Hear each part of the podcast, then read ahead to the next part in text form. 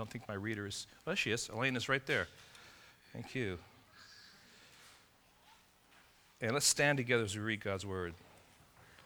Ephesians chapter 2, beginning at verse 1. Can I, can you help me this? Yeah. I think. Is that good? That's good, thanks.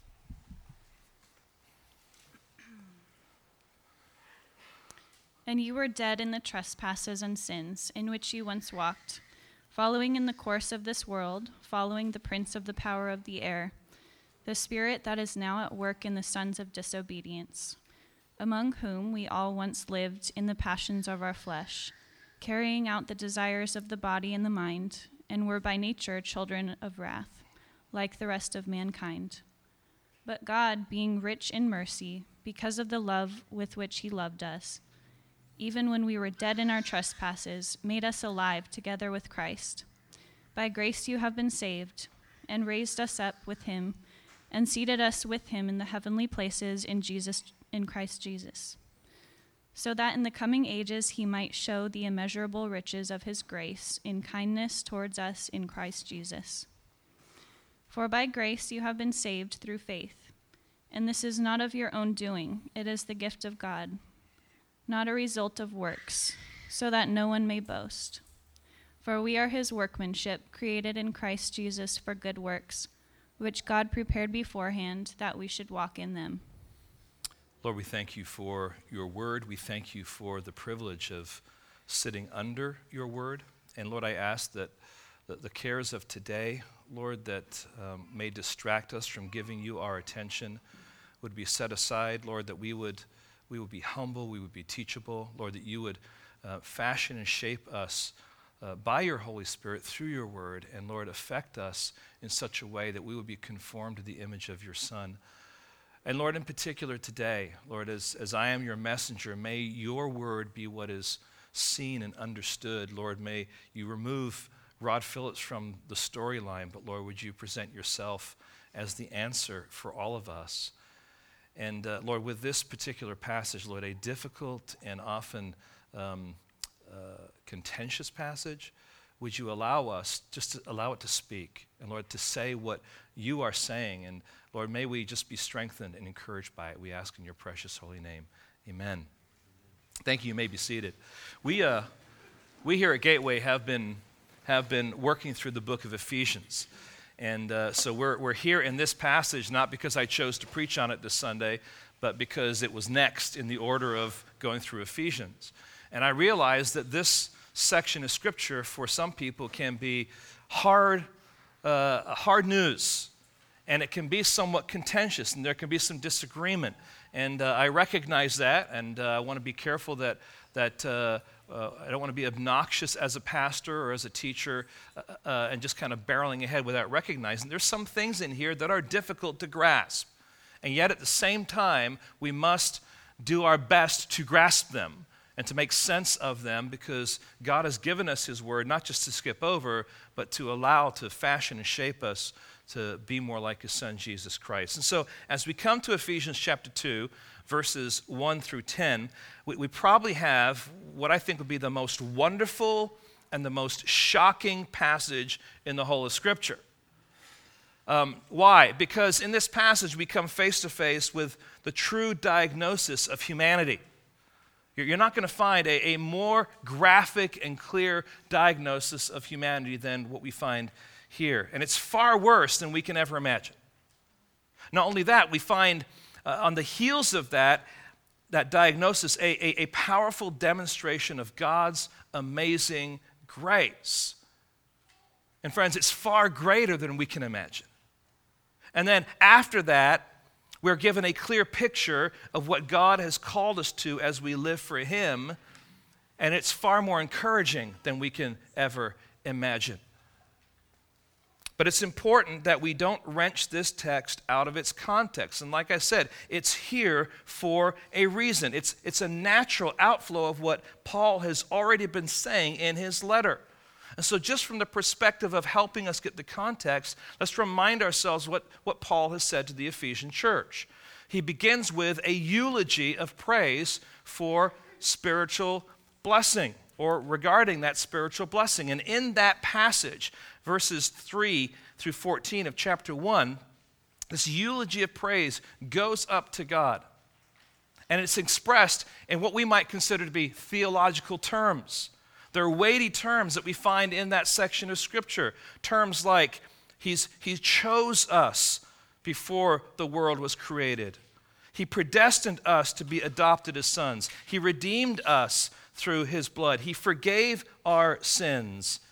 He gave us an inheritance sealed and guaranteed by the Holy Spirit. Those are weighty topics, but they're, they're kind of theological topics telling us this is what, this is what God has, has planned out for us. And remember, he's speaking to a church. This is a letter written to believers. And so he's praising God for what God says he has done and ultimately what he's doing.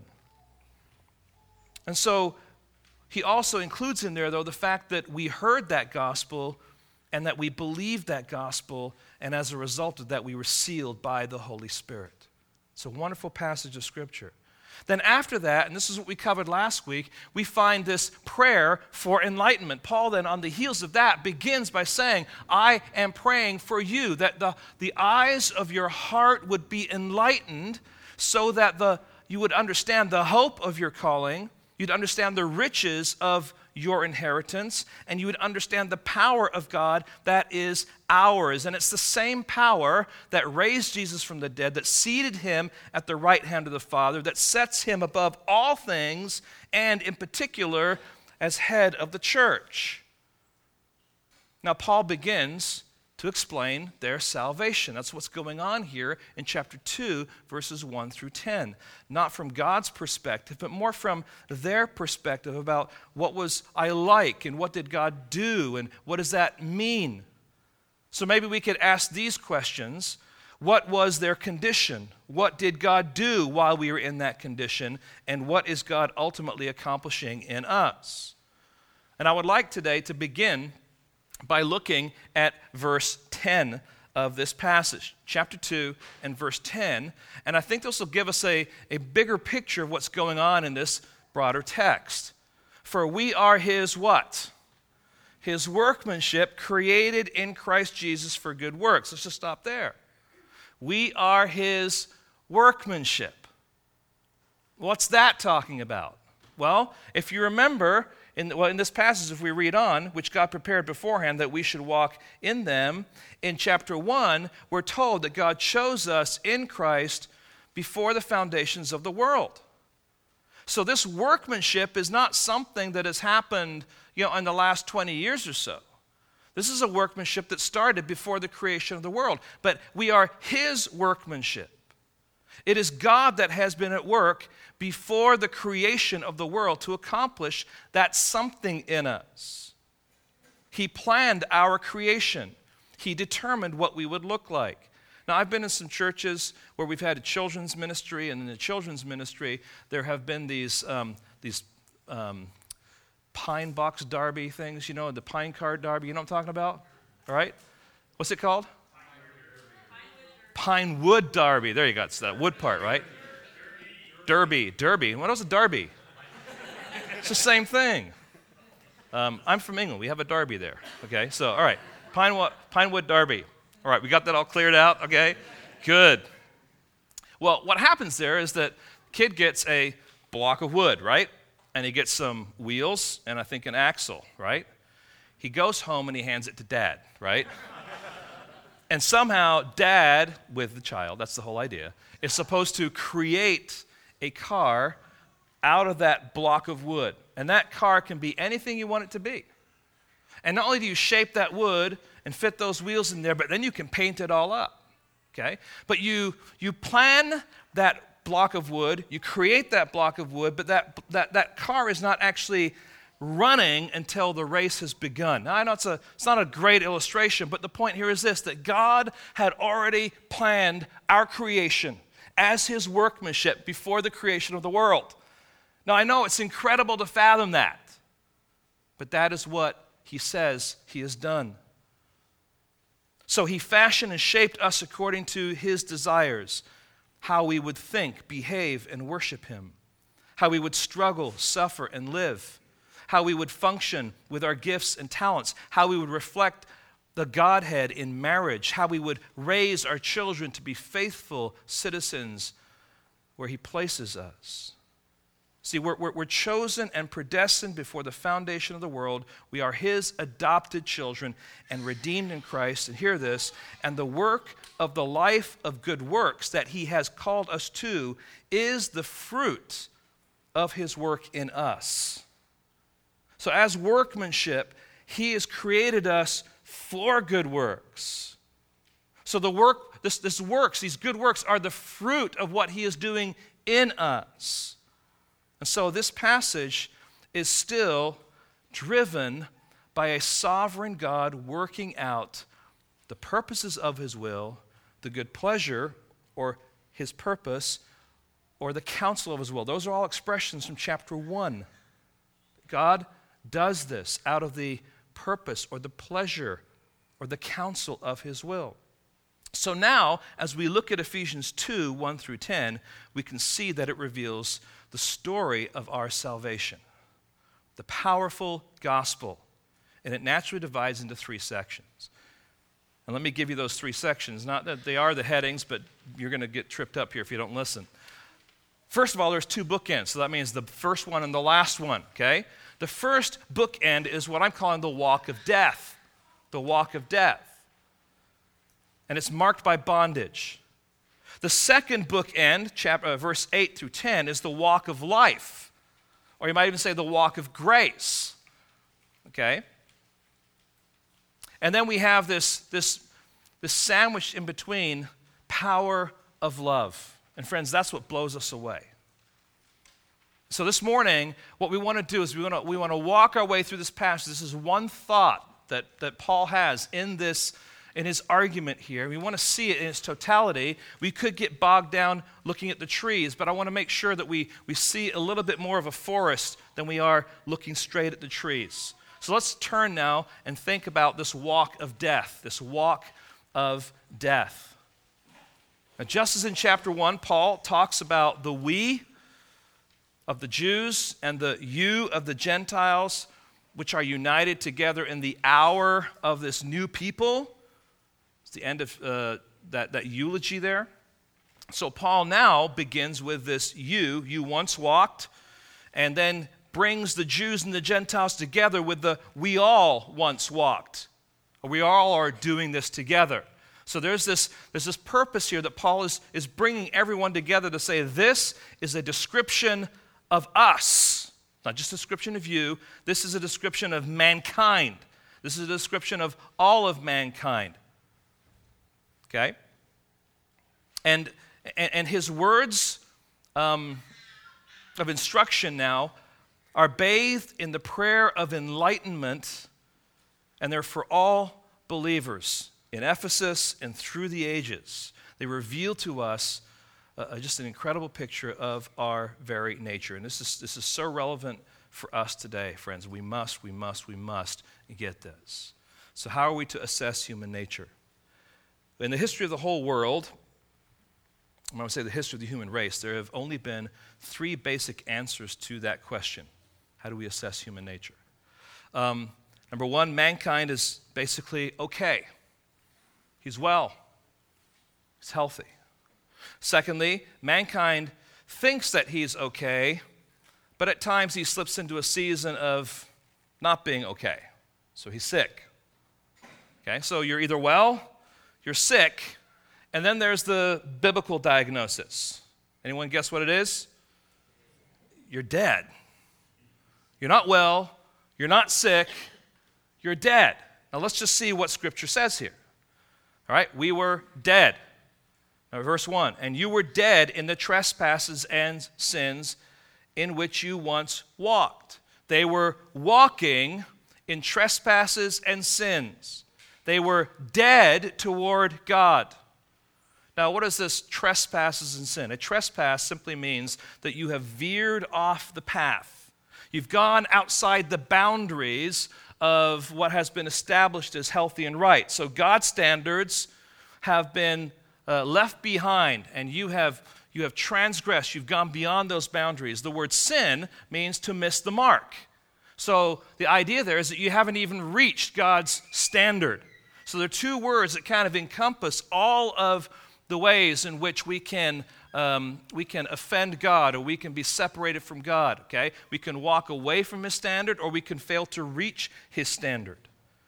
Now, I, I, years ago, I used to have this little little booklet. It was called 101 Uses of a Dead Cat. Anyone have that? 101. Why do they stop at 101? I can think of many more uses of a dead cat, right? But my, my two favorite uses of a dead cat are number one, the back scratcher. You know, it's the cat's like this, and his tail is hard, and you just kind of, you know, scratch your back, right? It's really good, all right? I like that one, all right? The other one I like is the toilet roll holder, okay? Front legs here, tail down, and he's holding the toilet like this, okay? You know, you can greet that every day, right? Now, why is this book helpful for us here? You're thinking, I have no idea where he's going with this, all right? The point I'm trying to make is this a dead cat is dead, it's not alive. It's, it's no longer chasing yarn. It isn't tearing up your leather furniture. I'm getting personal here. It isn't mewing because it wants more food or wants to go outside. It won't come and sit on your lap no matter how many times you clap your hands, dangle ham in front of it, or kind of entice it with tuna. It will not come. Why? What's the answer? Dead. It's dead. It's not interested in anything that you do. It has no capacity to understand what is going on. Why? Because it is dead. Now, the point that we need to see here is that a person is spiritually dead. He's not just a little dead. You were dead in your trespasses and sins. You were totally dead? Why do we even have to use the word totally? You're dead, right? You're either dead or you're not dead. The problem is, many times we have difficulty with the language and what is being presented here, and we still think, okay, we're dead, but we're still alive enough to exercise faith.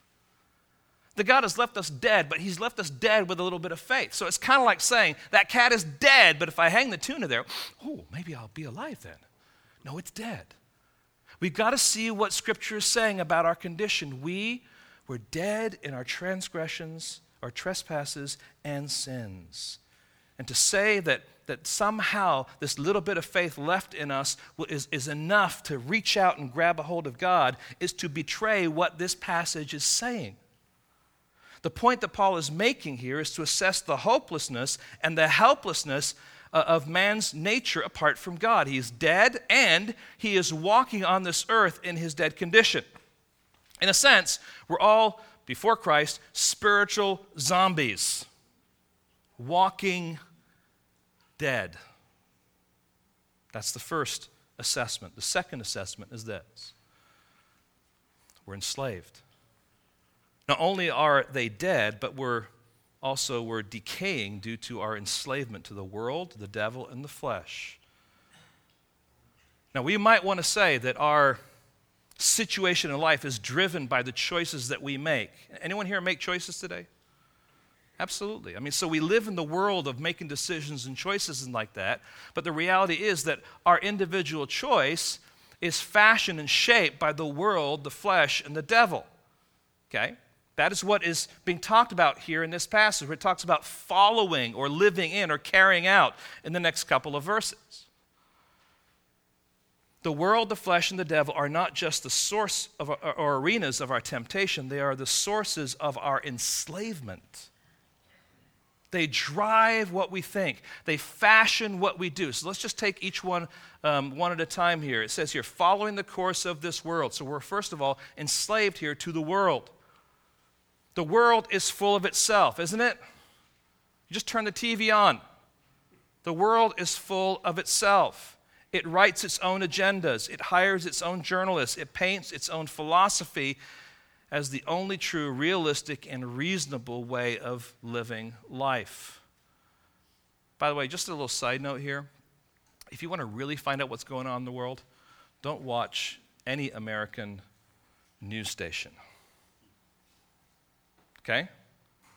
Because you'll go from, you know, Obama to Final Four to little cat caught in a tree while there's like a war going on in a particular country that they don't tell you anything about. You want to get like on BBC or some European thing where you can get better news. And that's the point here. The world fashions and shapes what you should think is important, they tell you what to think. Now, the world not only does that, it's not only full of itself, but it mocks Christianity as being simple minded and narrow. It is offended that Christians are so consumed by their Bibles and even considering following this person called Jesus. It views God's people as weak and enslaved to a non existent crutch to get them through life. What Paul tells us here that in our trespasses and sins, we were following the course of this world, which is a way of saying enslaved to the thinking and the course of this age. And friends, that's how man thinks apart from God. Secondly, we're enslaved by the devil. It says, following the prince of the power of the air, the spirit that is now at work in the sons of disobedience. Now, the devil is, comes at us in a number of titles. This one is a title referring to the devil himself. So let's make sense of this. The prince is the devil.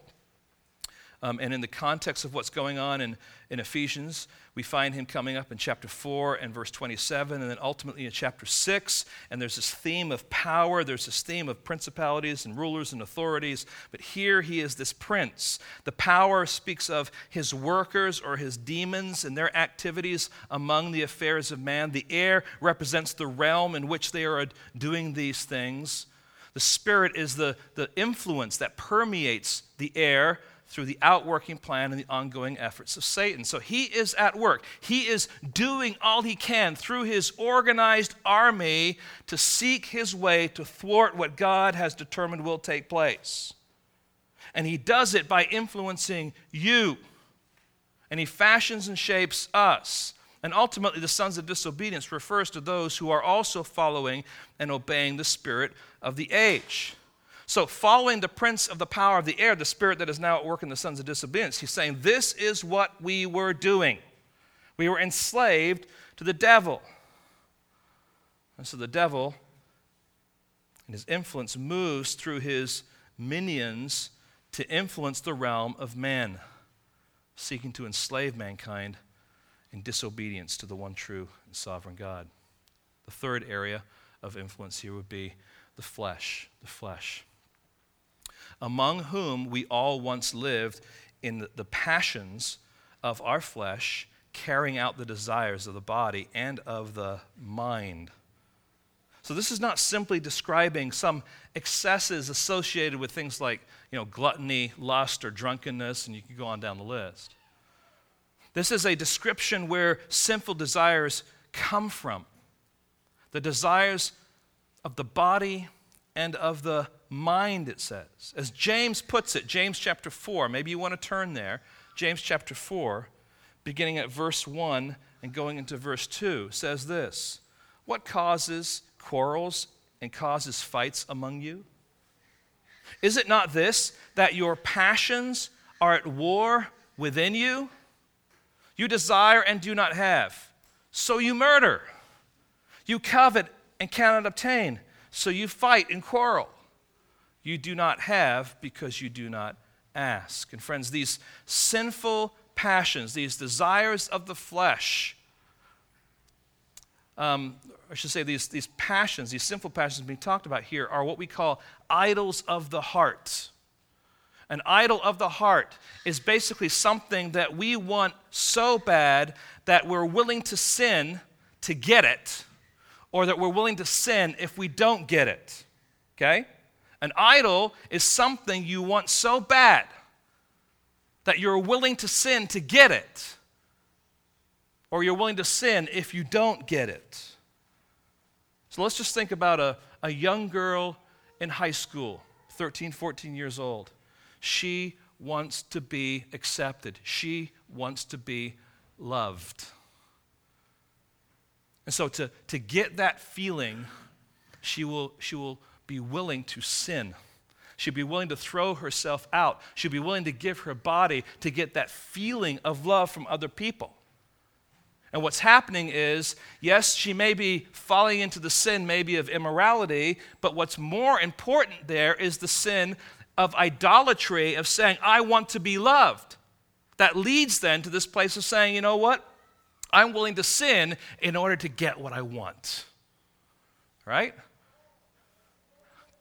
We're not, you know, this isn't Christmas season, but Christmas season, this makes perfect sense. I want that parking spot, and you're not going to get it. And someone sneaks in front of you, can't believe they got there in front of me. You, your idol popped up real fast. I want it, and if I don't get it, I'm going to get angry. Right? And this happens all the time, friends. This is idolatry. This, these are the desires of the flesh. This is how the flesh influences us. And this is what Paul is saying. We're dead and we're enslaved to the world, to the devil, and then also to the flesh. But not only that, that would be bad enough. We're also condemned. And we're by nature children of wrath, like the rest of mankind. Now, I don't know if there's a group out there called, you know, the, the Happy Children of Wrath or something like that. Probably not. I don't think that's a name that you want to have on the back of your t shirt. Um, but then again, there may be some strange people out there. Okay? This is the resulting condition of mankind that wants nothing to do with Christ. They're children of wrath, which means that God's holy anger ultimately will be directed at them. And mankind, in his sin, following the world, the flesh, and the devil, is without hope outside of Christ. Now, friends, verses 1 through 3 of Ephesians chapter 2 are not popular in contemporary culture. And I would go so far to say they're not even popular in the church in America. And the question would be why? Well, because we don't like the language of wrath, of judgment, of condemnation. We want a loving and forgiving God who will deal with us in ways that will give us the assurance that all is well. Let me ask you a question. Has Paul already communicated to the Ephesian church God's love? He certainly has on a number of occasions. This passage, when it's wrenched out of its context, doesn't take into consideration that Paul has laid down God's love by his choice, by his predestination, by his adoption, by his redemption, by his forgiveness. It's all about God's love, his grace, his goodness towards us that helps us understand the reality of our condition here. He's speaking then, remember, to a church. So this is the, the whole picture is yes, God does love us. That's why he pursues us. That's why he draws us to himself. But what we have here is the grim picture of mankind apart from God. Or to put it another way, mankind in rebellion against God. Now, the problem is we don't like God's diagnosis. Our condition seems to us far worse than we ever imagined. And that's because we think much better of ourselves. We actually think we're basically good. We actually think that our good works somehow outweigh the bad. But God is getting to the heart of the nature of mankind, and man's nature is opposed to God and under God's wrath. Just, just let me paint a picture for you. Your neighbor, who is a, let's just say, a nominal atheist or agnostic, Nice guy. He offers to cut your grass. Nice guy. He plays with his children. Nice guy. He shows up at community events to volunteer his time. Nice guy. He picks up your mail when you are on vacation. He replaces your trash cans when you're gone. Nice guy. He is a man totally tainted with sin throughout his heart and mind. And in his very nature is following the world, the flesh, and the devil. And in God's eyes, he is under condemnation and destined for an eternity in hell. See, what we see is we see goodness in man, and we think that equates to God's favor on man. But we have to recognize that man is born in sin, not the actual act of conception, but man is born in sin. He is sinful through and through in every part of his being. Everything that he does, even what appears to be good, is tainted with sin. So even that neighbor who's a good guy is totally sinful in his being. That's not my assessment, that's God's assessment of mankind. Now, that's hard for us to grasp. That's hard for us to embrace. Now, to help us out here a little bit, the Bible does give us images to help us understand this total inability and dead nature of man. And there is one particular illustration um, that helps us immensely, and it's the encounter with Jesus and Lazarus in John chapter 11. Now, you sure you know the story. Lazarus is what? Dead. Now, all the detail in the passage to, lets you know that it's not like this is not like a fake death. I mean, uh, he, he's been dead long enough that those things are no longer a consideration. He truly is dead. Now, if you're one of the family friends, you're not going to go and stand outside the tomb when Jesus is coming and say something like this Lazarus, you need to get up because Jesus is here to help you. You're not going to say, Lazarus, come on now. He's really a wonderful Savior. Will you please come here next to, next to, the, to, to the, you know, the stone? That'll be good. I'm sure he can do the rest. Um, or, or all you need to do is reach out to him and he will save you. Come on, Lazarus, if you will just take the first step, he will do the rest. Why is that a foolish assessment of the situation? Because Lazarus is what? He can't get up. He can't lean in the direction of Jesus. And that's why when Jesus comes and he says, Lazarus, come forth, that is the miracle of God's sovereign power on someone who is dead physically and bringing life back to their body. And friends, it's a wonderful picture of the reality of our sinful deadness before God and our need of a sovereign solution. It was only because Jesus gave him ears to hear, strength to move, breath to live, and will to obey. Dead Lazarus responded, but Jesus was responsible for the new life.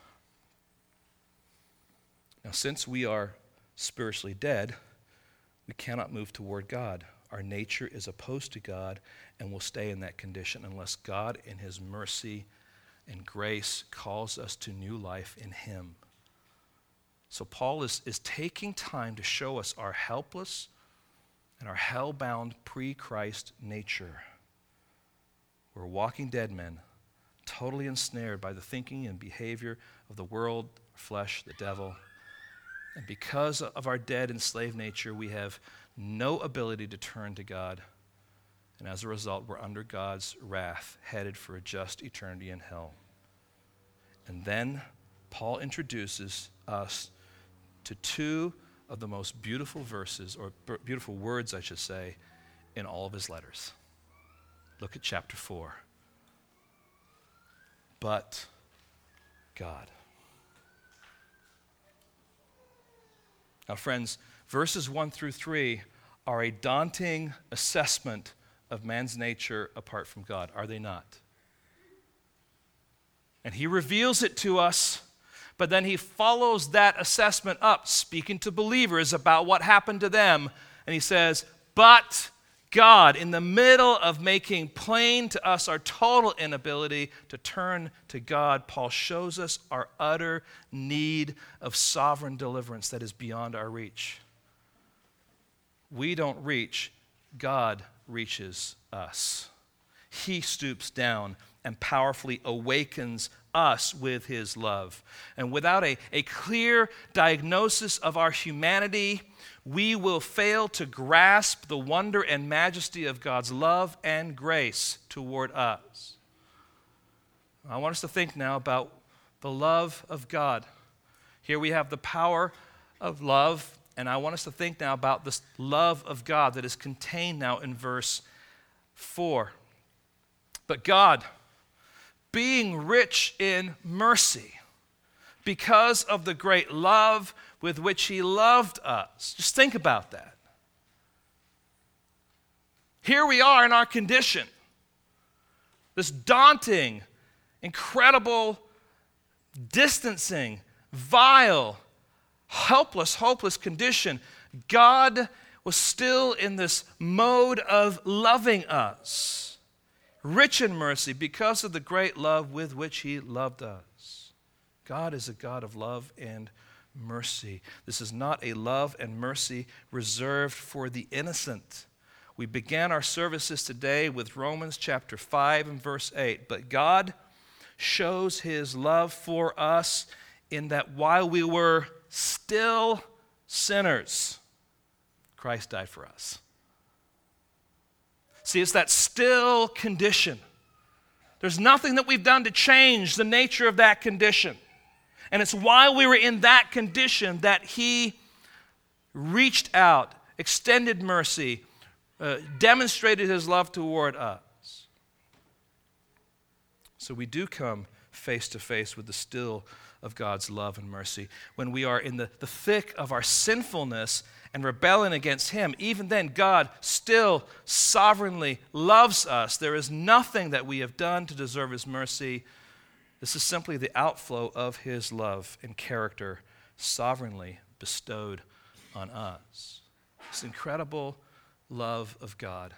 But now I want you to notice the power of God. And we've, we've already seen the, the, the content of what he's going to say here being talked about, about Jesus at the end of chapter 1. So this is kind of picking up, and he's reflecting back to what he's already said. Look at verse 5. Even when we were dead in our trespasses, he made us alive together with Christ. By grace you have been saved. And raised us up with him, and seated us with him in the heavenly places in Christ Jesus. Well, what's going on here? The power demonstrated in chapter 1, verses 19 through 23 regarding Christ is now applied to those who are the objects of his love. He makes us alive together with Christ. He, he, he raises us up with Christ. He seats us with Him in the heavenly places. This is our identity now. I just want you to pause and think about this. If you're a child of God, you right now are seated with Christ in the heavenly places. You're like, we're not talking about physical realm here.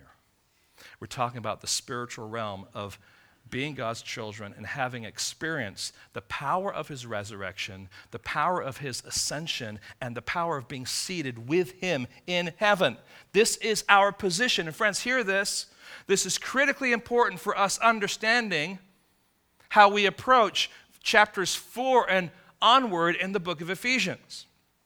If we do not understand that, that our place at the, at the side of Christ, being seated with him, is not our identity and our position, we will pursue the, the commands and the instructions of Ephesians 4 and following really as, as, as more of a legalistic thing than it will be an outflow of the grace of God at work in us. This is really important. And that's why it's important, friends, and hear this, to study through a book so that when you get to those places, you realize all that took place in chapters 1 through 3 to help you understand what is meant by what is happening in chapter 4 and following. Not only is there this power of God and love of God, but there's this glory of God. Look at verse 7 so that in the coming ages he might show the immeasurable riches of his grace in kindness toward us in Christ Jesus. It's like, man, that's a mouthful, isn't it? what's going on here?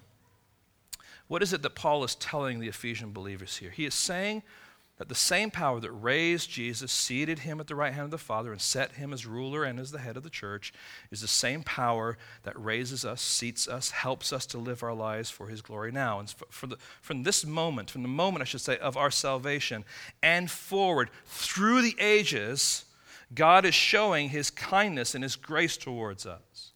So if you are a child of God, you were, you were created before the foundation of the world. And from that point, he had in his heart this desire to show kindness to you, and in showing kindness to you, to demonstrate his goodness and his glory to everyone.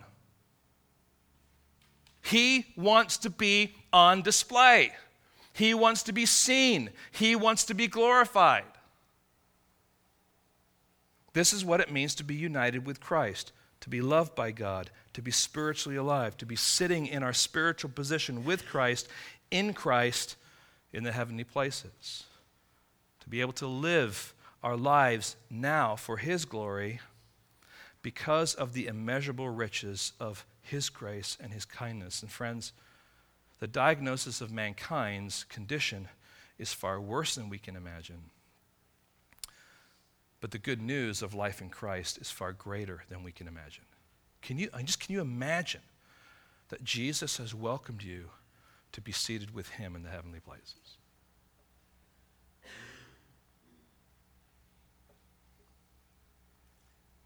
Now we're going to move on to the last part, and that's the walk of grace. And here's where things get a little bit more practical. First of all, I want you to notice that we're saved by grace. We're saved by grace. For by grace you have been saved through faith. So faith is this, I want to say, this, this agent that is the means by which we appropriate our salvation. But let's just step back a little bit. We sang a lot today about grace, didn't we? Did you catch that? In this passage, the word grace is used quite a bit. In our contemporary culture and our Christian culture, the word grace is used in many different ways. Grace is a popular concept that our contemporary culture, even our contemporary Christian culture, loves to talk about. But, friends, my assessment is that that Christian culture has been guilty of distorting grace so that it has become a concept that is honestly very misunderstood. Let me give you some examples of that. Our culture, and that's not just the church, but the culture views grace as kind of this, this unconditional kindness. It means leniency, it means tolerance, it means niceness to people, it means compassion. Now, it's with this distorted view um, that I have been the object of people's ungraciousness. Pastor, you preach too much on sin and judgment. What we need is more preaching on grace.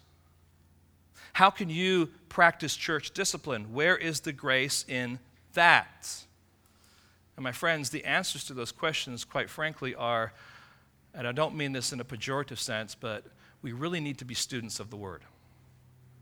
And we need to make sure that we understand that what God says in His Word, He actually means. Not just kind of picking up little passages here and a few verses there. As we read through books, as we read through what God has revealed with the intent of the author in that text, we will find out that here Paul wants us to understand the actual critical nature that we are in and that we are totally unable to come to God at all. It is not ungracious to speak that way. In fact, it is very kind because there is a solution. And that solution we call amazing grace, right? It's not amazing if you aren't really dead.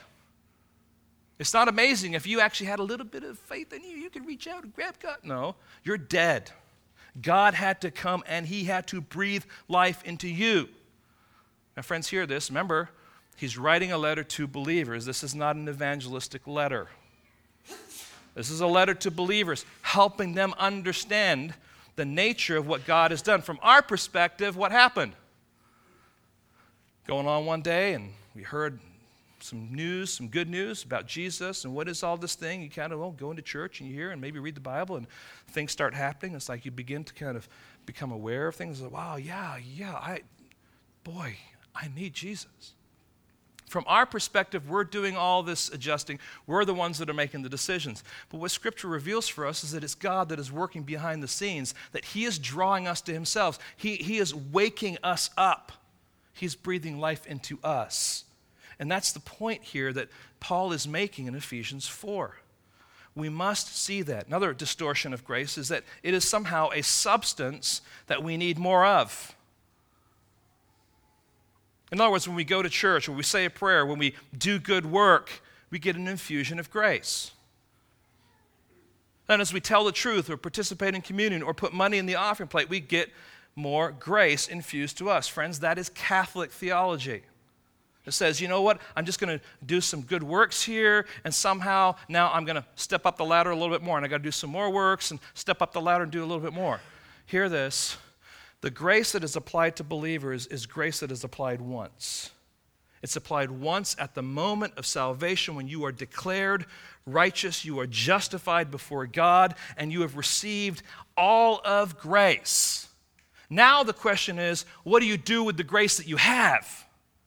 Do you lean on that grace? It's not a commodity that I stored up. Hey, look, you know, I'm going to take it to my house, my, my garage. Look at my garage. Look, it's grace, grace right there. Some got a little faith here, and I got some hope. I got some grace. You want some grace? I'll give you some grace. No, it's not like that, but so we've distorted it. Grace, ultimately, friends, is this grace is God's favor. It's God looking down at us before the creation of the world and favoring us. Now, from our perspective, as I said, we do the hearing and believing. From God's perspective, He is the one that favored us before the creation of the world. Now, this is where it gets difficult. It means that you, I, and other believers are saved not because we chose God, but because God favored us over others. it's like, how dare you say that? God is playing favorites. I'll tell you something God does have favorites. They're called his children. Now, the reason we have difficulty comprehending that is because if we were to play favorites, we would be sinful in favoritism. Is God sinful? No. God does not suffer from the practice of favoritism, which is a word which carries the idea of injustice. God, in his very nature, is just. He cannot practice favoritism. He gives, actually, every individual what they deserve, but he also shows favor on some.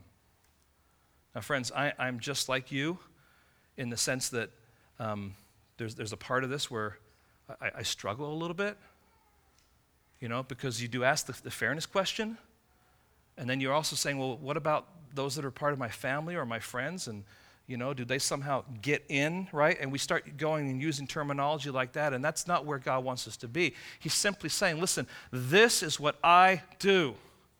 And you are responsible for what you do. We are totally responsible before god. But god is sovereign. He is accomplishing his will.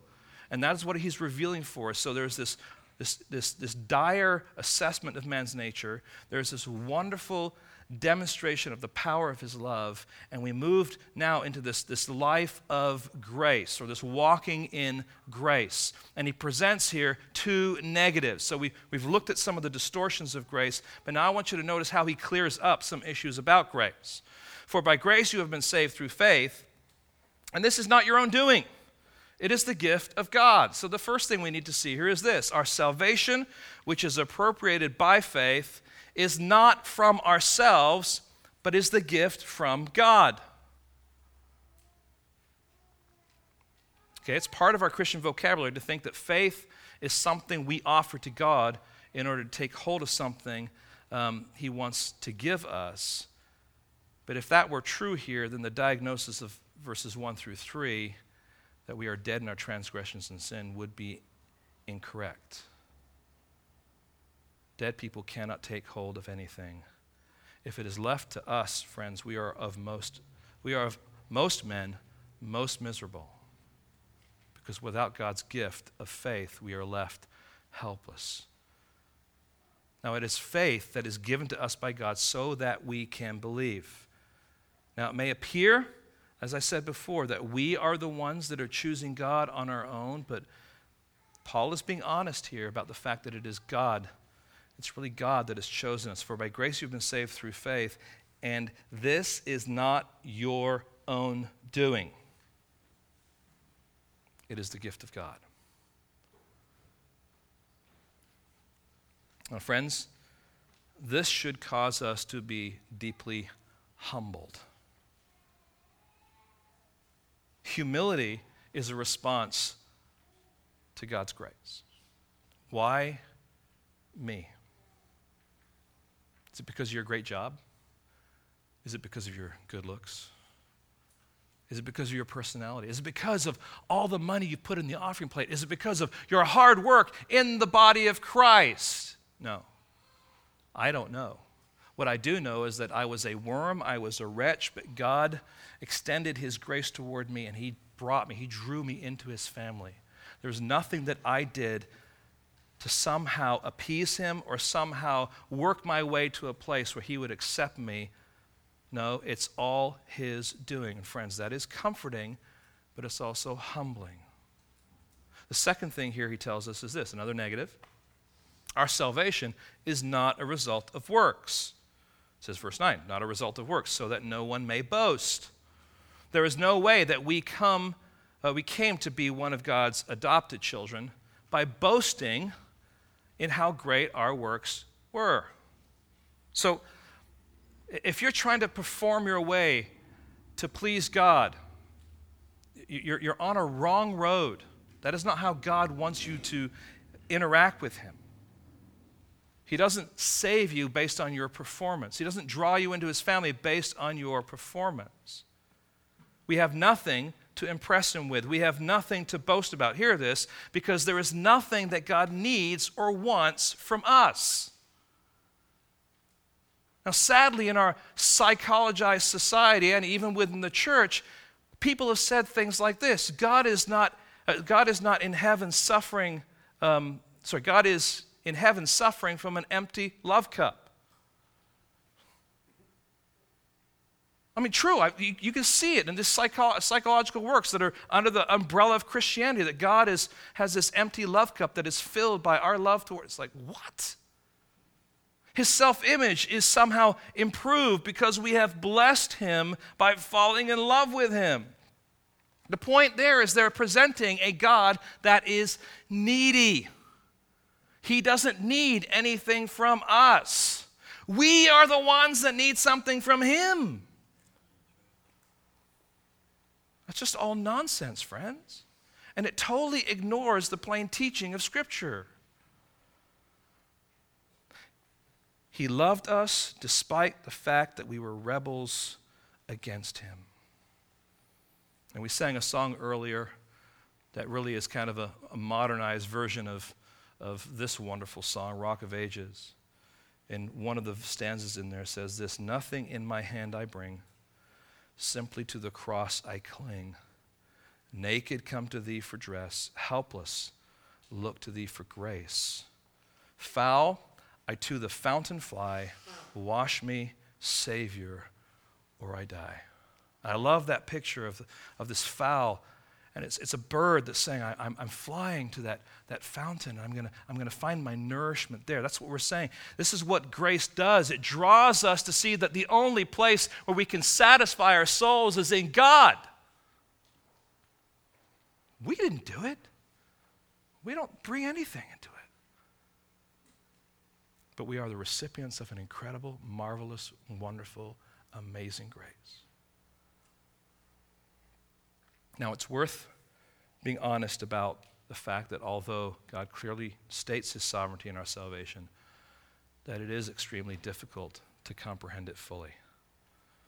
As I mentioned, there's still this questions of fairness. We're still concerned about people that we love. But, but the purpose of Paul presenting these truths here, these hard truths, these wonderful, treasure truths, is to bring comfort and guidance to his people, not to condemn them. And although we may not have all the answers, we do have responsibilities as God's children. So not only are we saved by grace, here's the last part here. We are God's workmanship. And we're going back to the beginning here where we started. Rather than working for our own salvation, we are in fact God's workmanship. He is the one who, before the creation of the world, chose us and predestined us in Christ. We were in His mind, and He has been working His plan since then. For we are His workmanship, created in Christ Jesus for good works, which God prepared beforehand that we should walk in them. There's a wonderful spiritual balance that's going on here. Faith is a gift, yet we exercise it. Good works do not save, yet we cannot be saved without beginning to walk in the good works which God prepared beforehand. Okay? Just a wonderful balance that God gives us about that. Our walk is therefore a walk of grace. It is an entirely new lifestyle. It's a walk of a new life that is marked out by good works. And as I mentioned before, those good works are not me trying to please God. Those good works are the result of God working His grace in me and through me and out.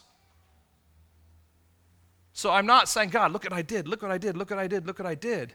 We're saying, God, thank you for allowing me to be a vessel that you would be willing to work through, which is a totally different approach. So, any good work that I have done is only because God has done his good work in me. Now, friends, this is all going to be really, really helpful for us as we move on into chapter 4. But let's, let's look at chapter 4, verses 1 and 2. Turn to chapter 4, verses 1 and 2, if you would, please. And let me just show you what I mean. Chapters 1 through 3, just heavy in doctrine, heavy talking about this, this salvation that we have and, and how God is has done it and, and, and how Paul prays that we would be enlightened to understand it. And then he jumps in with this passage and he explains what God is actually doing in more detail. He shows our nature, he shows what, what God has done by gloriously blowing into that context and, and, and loving us and drawing us to himself and embracing us. And, and then he, he gives us this wonderful life of walking as his workmanship, producing good works. And then chapter 4, verse 1, he says, I, therefore, a prisoner of the Lord, urge you to walk in a manner worthy of the calling to which you have been called, with all humility and gentleness and patience, bearing with one another, and so on. See, this, this walk that he's calling us to is not like, okay, I got to pull my socks up and I got to walk and I got to somehow impress God. No, this is a walk that is fueled by God and his calling us. When did that take place? Before the foundation of the world. He working his plan. He redeemed us. He's forgiven us. He has provided for us an inheritance. And so here I am in this already not yet state between the cross and the resurrection, and I am now to live for His glory. And what that means is I say, okay, there's a walk that He wants me to walk. But the, the power of that walk is not in my, what I do, the power of that walk is what Christ has already done. Our ability to do parenting, to do marriage, to live our lives in the context of being faithful citizens and all the things that he reveals for us in those chapters. It's all because of the fact that we are in Christ. We are united with Christ. That's where our strength comes from. And if we abandon that, then what we end up having is kind of a legalistic, I'm trying to perform before you, God kind of walk. And we will get tripped up. And so, friends, it's really important that you and, and we labor in these chapters, one through three, to, to get the basis of the understanding of what is driving these practical instructions that we have in the latter part of, book, uh, of Ephesians. Now, some concluding thoughts. Let me give you, let me give you three, real brief here, but I think helpful. Number one, the wonder of grace cannot be fully appreciated without a clear picture of the utter despair of mankind without God. If you don't see your condition before Christ as desperate as verses 1 through 3 see it, then you do not understand. You don't have a grasp of what amazing grace is all about. And so, God, in His goodness, has revealed to us the true nature of who we were, but He's also revealed to us the true nature of who we are now. Secondly, the power of grace is the necessary power that brings life to all who believe, as well as to live our lives for the glory of God. So, this power of grace, this power that can raise Jesus from the dead, that can, can uh, take him up to, to, to heaven, to be seated uh, with the right hand of the Father, to, to rule over everyone, and in particular to be the head. That same power is now the power that raises us from the deadness of our darkness and our death to new life in Christ. And it's this power that helps us to live our lives for the glory of God. It's just really important that we grasp those two things and even this last one. The life of grace is one, the life of grace is one that rests in Jesus Christ as the only measurement of our standing before Almighty God, rather than the ongoing efforts to try and impress Him.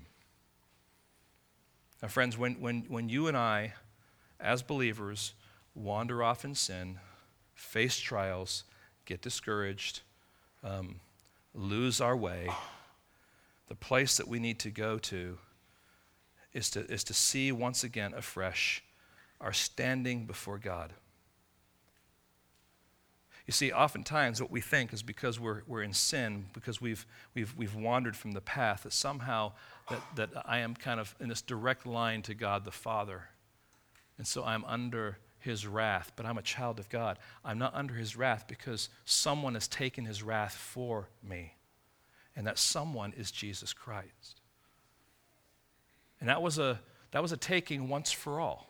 When Jesus Christ died on that cross, it was a once for all. So, no matter where you are in your walk with God, the certainty that you and I have is our position in Christ. We are always under the umbrella of the protection of the riches and the glories of Christ. Even when we sin, even when we wander, even when we fear and we struggle. But see, if we don't keep that as central to who we are, and we'll, we'll begin to think that somehow oh, I've wandered away and I've, I've got to do this thing and I got to do that. No, you just you got to you got to place yourself per, you know in your mind in your heart and say, where am I? What is my identity? What was done for me on the cross? You fight your way to believe what God has already said is true about you, rather than believe the lies that are coming to you from the devil. And friends, that is comfort. That is amazing grace that is ongoing for the child of God. Lord, we've, we've tackled a very difficult, wonderful, challenging, beautiful, penetrating passage of Scripture. And Lord, it has been weighty. And yet, Lord, it has had wonderful truths. And Lord, allow us by your Holy Spirit to wrap our hands and our minds and our hearts around what it is you want to reveal to us today, Lord. Maybe we have falsely, as believers, considered ourselves still in verses 1 through 3. And certainly, Lord, there's the possibility that we've allowed the, the influences of the world and the, and the devil and even of our flesh to, to capture us and to, to grab a hold of us. But Lord, we are no longer under that power we are no longer enslaved to those things, Lord, because we are enslaved to you. So, Lord, free us from, from getting stuck back in there and help us to see the beauty of what your grace is all about. And, Lord, free us then to live as your workmanship. To see, Lord, that you have been fashioning and shaping us to be what you want us to be so that you can accomplish your will on this earth through us. That we will be people who have a heart to do good works, Lord, not to impress you, but simply because, Lord, we want to be used by you for your glory. Lord, we don't deserve that kind of respect from you, that love, that grace, but we are so grateful. And Lord, we don't have to struggle wondering if we need more grace. Because, Lord, your grace is sufficient and your grace is enough. And your sacrifice on that cross was sufficient and it was enough and it was ultimately the once for all sacrifice. All the other sacrifices pointed to you. You were the sacrifice that really made a difference. And so, Lord, we praise you for what you have done. We praise you for how you, You, you clothe us with your righteousness. We praise you, Lord, for bringing us out of death into life, and a life, Lord, that has meaning and purpose. And Lord, we, we are in, in awe and we're humble before you because of that. Lord, I ask today also if there's anyone here, Lord, who has been wrestling with their relationship with you, Lord, that, that things would, would be clear in their mind, Lord, about just your wonderful grace and your goodness, and Lord, the gospel of your Son, Jesus Christ. And then, Lord, I, I just pray for those who may be struggling with some of the themes, Lord, that we've touched on here. Just the, the theme of your sovereignty, the theme of the fact that, that we feel that maybe we needed to contribute, and we're wrestling with the fact that your scripture says that you're the one that does it. And Lord, just would you, would you allow us to, to, to patiently before you allow your word to fashion and to, to lead us, Lord, to a place of understanding? Just like the apostle prayed for the Ephesian church, Lord, I pray that the eyes of our hearts, Lord, would be enlightened, that you would have your way to show us your truth for your glory. We ask in your precious holy name. Amen.